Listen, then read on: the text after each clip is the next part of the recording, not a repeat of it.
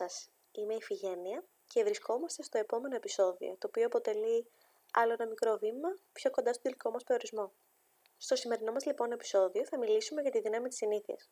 Τι θα μπορούσαμε να πούμε ότι είναι μια συνήθεια; Με πολύ απλά λόγια, η συνήθεια αποτελεί μια επαναλαμβανόμενη κίνηση, η οποία έχει εντυπωθεί στον εγκεφαλό μας και πλέον λειτουργεί μηχανικά. Όλοι έχουμε τις δικές μας συνήθειες. Κάποιες μπορεί να είναι καλές και κάποιες μπορεί να είναι κακές. Μπορεί να είναι από το πιο απλό πράγμα, για παράδειγμα ότι όταν ξυπνήσω θα πλύνω τα δόντια μου. Ή όταν σχολάσω από τη δουλειά θα πάω το σκυλοβόλτα. Μέχρι το ότι κάθε φορά που βγαίνω πίνω τουλάχιστον τρία ποτά. Και αυτό μου φτιάχνει τη διάθεση. Μιλώντας για τα δύο πρώτα παραδείγματα, αναφερόμαστε σε δύο καλές συνήθειες. Η μία μας επηρεάζει άμεσα και η άλλη έμεσα. Αυτή που μας επηρεάζει άμεσα είναι το βούρτσμα των δοντιών. Έχει να κάνει με την προσωπική μας υγιεινή και θεωρώ ότι όλοι θα πρέπει να το κάνουμε καθημερινά. Το δεύτερο παράδειγμα, αυτό με το σκύλο, μας επηρεάζει έμεσα γιατί μπορεί να μην το βλέπουμε σαν κάτι τόσο ευχάριστο και να το θεωρούμε υποχρέωση μερικές φορές, αλλά μαζί με το σκύλο πηγαίνουμε και εμείς βόλτα, αλλά επιδρούμε με το ζωάκι μας και ουσιαστικά μπορεί να ξεσκάσουμε μετά τη δουλειά, να είναι αυτό το διάλειμμά μας για να νιώσουμε λίγο όμορφα και να κάνουμε μια βόλτα να ηρεμήσουμε, να αλλάξουμε παραστάσεις. Το τρίτο παράδειγμα έχει να κάνει με την κατανάλωση αλκοόλ. Όλοι μπορούμε να καταλάβουμε ότι αυτό είναι μια κακή συνήθεια, ειδικά αν γίνεται σε μεγάλα ποσοστά. Όπου έπειτα θα μπορούσαμε να την αποκαλέσουμε κατάχρηση ή εθισμό. Εθισμός μπορεί να υπάρχει σε πολλά πράγματα, όπως για παράδειγμα το τσιγάρο, ο τζόγος, ακόμη και η καφεΐνη. Δεν είναι όλα το ίδιο σημαντικά, αλλά βλέπουμε ότι επηρεάζουν η καθημερινότητά μας. Για παράδειγμα, αν ξυπνήσω και δεν πιω καφέ, απλώς μετά όλη μέρα έχω μια μικρανία που δεν μπορεί να περάσει με τίποτα. Και αυτό είναι εθισμό. Σε συγκεκριμένη περίπτωση την καφέινη. Πώς δημιουργείται λοιπόν μια κακή συνήθεια; Όπως είπαμε και στην αρχή, η συνήθεια είναι κάτι που δημιουργείται με την επανάληψη. Αυτό δεν σημαίνει βέβαια ότι όλες οι συνήθειες θέλουν τον ίδιο ρυθμό επανάληψης για να καθιερωθούν στον εγκέφαλό μας, και εδώ είναι σκόπιμο να αναφέρουμε ότι οι κακές συνήθειες συνήθως θέλουν λιγότερο χρόνο να εντυπωθούν. Και υπάρχει επιστημονική εξήγηση για όλο αυτό. Βασικό ρόλο στη δημιουργία των συνηθιών παίζει η ντοπαμίνη. Η ντοπαμίνη είναι ένας νευροδιαβιβαστής, ο οποίος μας προκαλεί ευχαρίστηση. Με την απελευθέρωση λοιπόν της ντοπαμίνης, νιώθουμε όμορφα.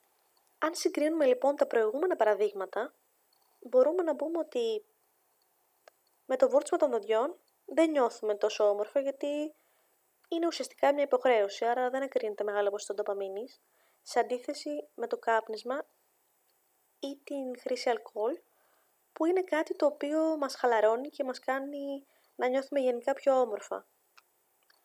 Οπότε, συνεπώς, εκρίνεται και μεγαλύτερο ποσοστό ντοπαμίνης, άρα νιώθουμε και πιο όμορφα με αυτό.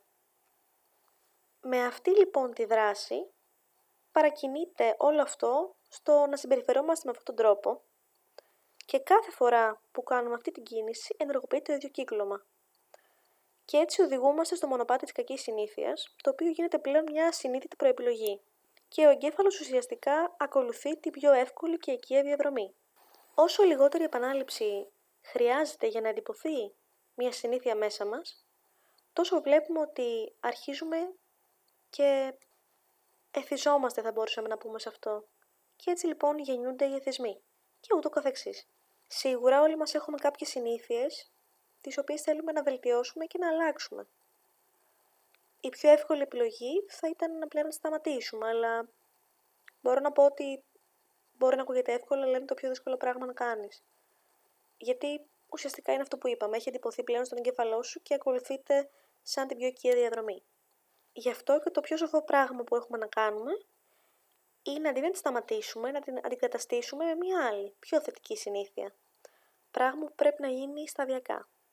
Και δεν είμαστε σίγουροι για το πόσο χρονικό διάστημα θα κρατήσει όλο αυτό.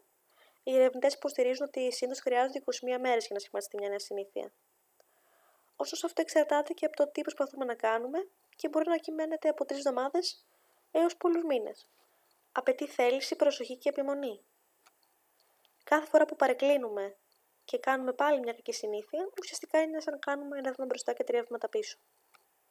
Γι' αυτό και ο χρόνος που χρειάζεται για να αλλάξει μια συνήθεια δεν είναι κάτι συγκεκριμένο. Αν το σκεφτούμε πιο γενικά, αυτό που είμαστε τώρα σωματικά, συναισθηματικά και πνευματικά είναι το αποτέλεσμα των μέχρι τώρα συνηθιών μας. Και αυτό που θα είμαστε στο μέλλον θα είναι επίσης το αποτέλεσμα των συνηθιών μας. Γι' αυτό και πρέπει να κάτσουμε να κάνουμε μια αξιολόγηση και να σκεφτούμε τι μας αρέσει και τι θα μπορούσαμε να βελτιώσουμε για να γίνουμε η καλύτερη εικόνα του εαυτού μας στο μέλλον.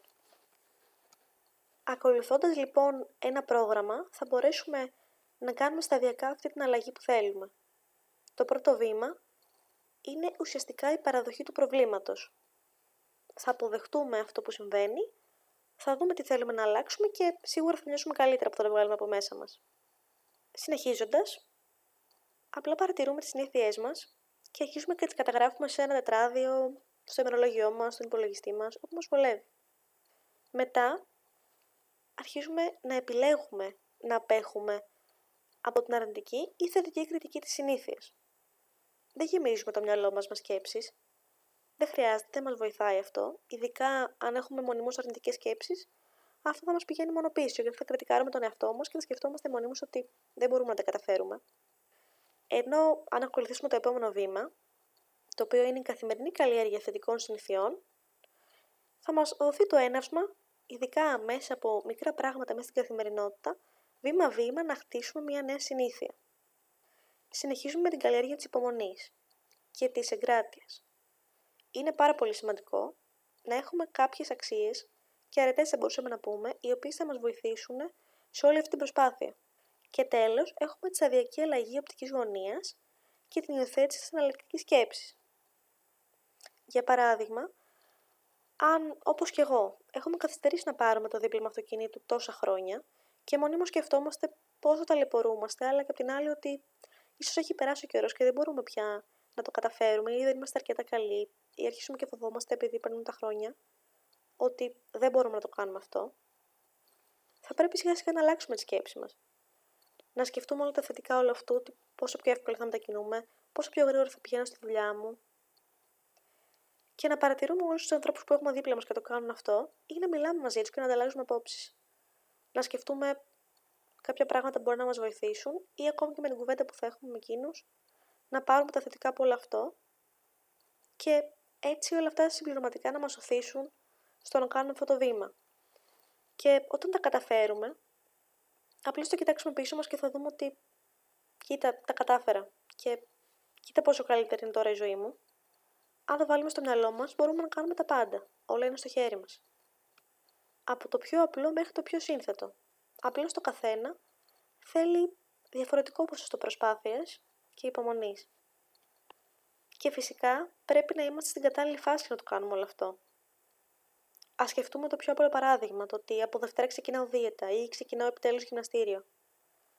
Σίγουρα όλοι σκεφτόμαστε μέσα στη εβδομάδα ότι δεν θα έπρεπε να φάω αυτό το γεύμα τέτοια ώρα ή θα μπορούσα να φτιάξω μια σαλάτα αντί για μακαρόνια ή το οτιδήποτε, ότι δεν μπορώ να ανέβω τις κάλε γιατί λαχανιάζω και γενικά η φυσική μου κατάσταση δεν είναι πολύ καλή και θα ήθελα να το αλλάξω αυτό. Ακόμα και όταν πλησιάζει το καλοκαίρι, θέλουμε όλοι να φτιάξουμε το σώμα μας. Όμως μας είναι πάντα πολύ δύσκολο να εγκαταλείψουμε αυτές τις συνήθειες. Γιατί μας άρεσε να τρώμε, περνάμε καλά, νιώθουμε όμορφα, αλλά τελικά δεν νιώθουμε και πολύ όμορφα με το σώμα μας. Παρόλο που είμαστε έτσι κι αλλιώς τέλειοι. Και πρέπει να αγαπάμε όλες μας τι ατέλειε. Γιατί μας κάνουν αυτό που είμαστε. Αν όμως το βάλουμε κάτω και σκεφτούμε ότι τα θετικά είναι περισσότερα από αρνητικά, ότι μπορεί να μας αρέσει ναι, να τρώμε, αλλά στόχος μας αυτή τη στιγμή είναι να βελτιώσουμε την υγεία μας και φυσική μας κατάσταση, θα στρέψουμε τις συνήθειές μας προς τα εκεί. Οπότε σιγά σιγά, σταδιακά, μέσα στη βδομάδα θα αρχίσουμε, για παράδειγμα, να πηγαίνουμε για ένα περίπατο. Να ξυπνάμε λίγο πιο νωρίς το πρωί και να τρώμε ένα πιο υγιεινό πρωινό. Να μαγειρεύουμε από το βράδυ το αυριανό γεύμα, έτσι ώστε να μην καταλήγουμε να τρώμε απ' έξω, γιατί έχουμε γυρίσει κουρασμένα επί δουλειά. Είναι πάρα πολλά αυτά που μπορούμε να κάνουμε αρκεί να οργανώσουμε στο το πρόγραμμά μας και να είμαστε στην κατάλληλη ψυχολογική κατάσταση και έτοιμοι να κάνουμε αυτό το βήμα. Μπορεί να είναι δύσκολο ή να πάρει λίγο χρόνο παραπάνω, αλλά το αποτέλεσμα θα μας δικαιώσει. Ας αγαπήσουμε λίγο παραπάνω τον εαυτό μας και ας συνεχίσουμε το ταξίδι μας. να προσέχετε. Ραντεβού στο επόμενο επεισόδιο.